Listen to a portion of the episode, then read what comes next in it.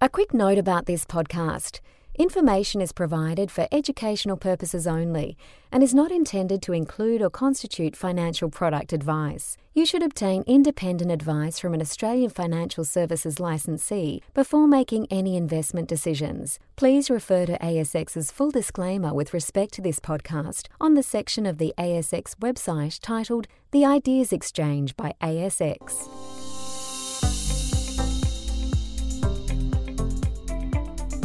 Welcome to the April edition of A S X's Market Activity Podcast. My name is Graham O'Brien. Joining me again is Jacinta Schlosser, our resident investment products expert at A S X. Welcome, Jacinta. Thank you, Graham. What a tumultuous start to the month of March. How have markets closed this month? Is it all doom and gloom? Well, it certainly looked like all doom and gloom for most of the month anyway, with the S and P A S X two hundred index falling five percent. By March twenty, only for a late-month rally of close to four percent, leaving us with just a one point one percent fall to finish March. Amazingly, the A S X two hundred closed up every day in the last week of the month, an event that hasn't happened since October twenty twenty. But hey, this podcast is all about the whole-of-month numbers, isn't it? So we started the month at seven thousand two hundred fifty-eight points, closing down one point one percent at seven thousand one hundred seventy-seven points. Jacinta, this volatility seems to be never-ending. What were the main drivers of it in March? Well, interest rates. They're still a hot topic, coupled with the fallout of a mini-banking crisis offshore with both Silicon Valley Bank and Credit Suisse going under, the latter being bailed out thanks to the Swiss government and U B S. The market early in the month was concerned that there could be other skeletons in the closet, thus the sell-off and increased volatility. Later in the month, these concerns seemed to dissipate.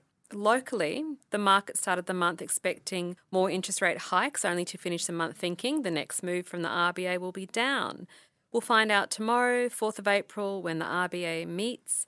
At least for this month, the market is predicting no changes to rates. Graham, what about some more numbers on the market? Yeah, it's always uh, always about the numbers, isn't it? Uh, mm-hmm.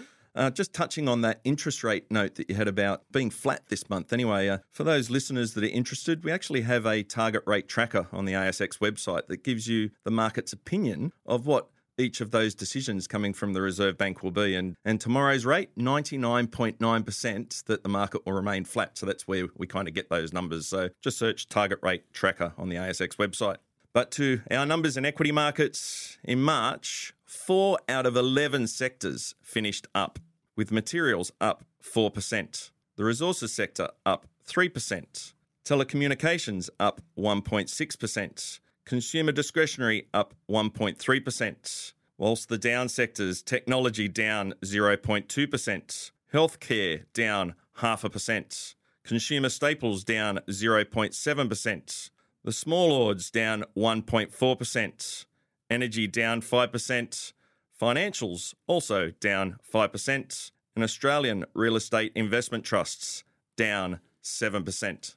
And the winners and losers for the month out of our top three hundred companies. Firstly, to the winners, Liontown Resources up ninety-six percent, Neuron Pharma up eighty-six percent, Ramelius Resources up forty-six percent, Westgold Resources up forty-three percent, and United Malt up thirty-five percent. Whilst on the losing end of the scale, Javoice Global down sixty-four percent, Argosy Minerals down thirty-seven percent, Neo Metals down twenty-five percent, Megaport down twenty-five percent, and Grange Resources also down twenty-five percent. Now over to investment products. Jacinta, can you give us a rundown of the March that was for investment products? Certainly, Graham. For the month of February twenty twenty-three, we saw total assets under management of all A S X investment products increase from three hundred ninety-nine point four five billion dollars to four hundred point one one billion dollars. Exchange-traded products were up zero point eight percent from one hundred thirty-five point zero five billion dollars to one hundred thirty-six point two billion dollars. M funds were down one point one percent. from one point six seven billion dollars to one point six five billion dollars. L I Cs and L I Ts were down one point four percent from fifty point two six billion dollars to forty-nine point five six billion dollars. A REITs were down zero point eight percent from one hundred forty-seven point five billion dollars to one hundred forty-six point three billion dollars, and infrastructure funds were up two point one percent from sixty-four point nine eight billion dollars to sixty-six point three five billion dollars, which makes you wonder, Graham, if there was a bit of flight to safety to infrastructure this month, given what was happening with the Swiss banks. For the month of February, we saw E T P, so exchange-traded product flows, of one point one five billion dollars, and calendar year to February, a total flows of one point seven eight billion dollars. The E T P asset class breakdown by percent to February remains steady, with twenty-eight percent going to Australian equities, forty-six percent global equities, twelve percent fixed income, fourteen percent to other. Looking now at investment products, we welcomed four new listed products to the A S X during February. Platinum Global Transition Fund, quoted managed hedge fund under ticker P G T X. Global X S and P A S X two hundred Covered Call E T F under ticker A Y L D. Global X NASDAQ one hundred Covered Call E T F under ticker Q Y L D. Global X S and P five hundred Covered Call E T F under ticker U Y L D. And during March, we welcomed the Janus Henderson Sustainable Credit Active E T F Managed Fund under ticker G O O D. And we also, Graham, we celebrated the thirtieth anniversary of State Street Spider S and P five hundred E T F, ticker S P I, which debuted in nineteen ninety-three as the first U S-listed exchange-traded fund. We also celebrated Global X's twentieth anniversary of the first ever gold E T F listed on the A S X in two thousand three,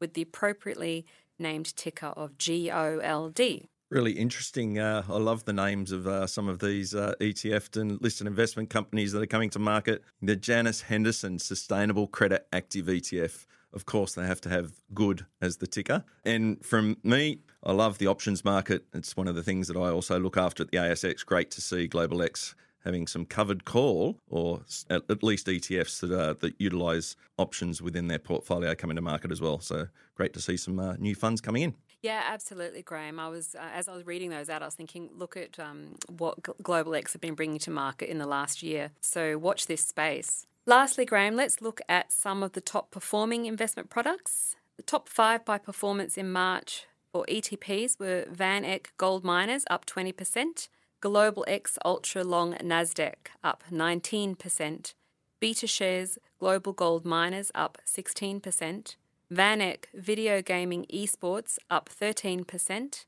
Global X FANG Plus up eleven percent.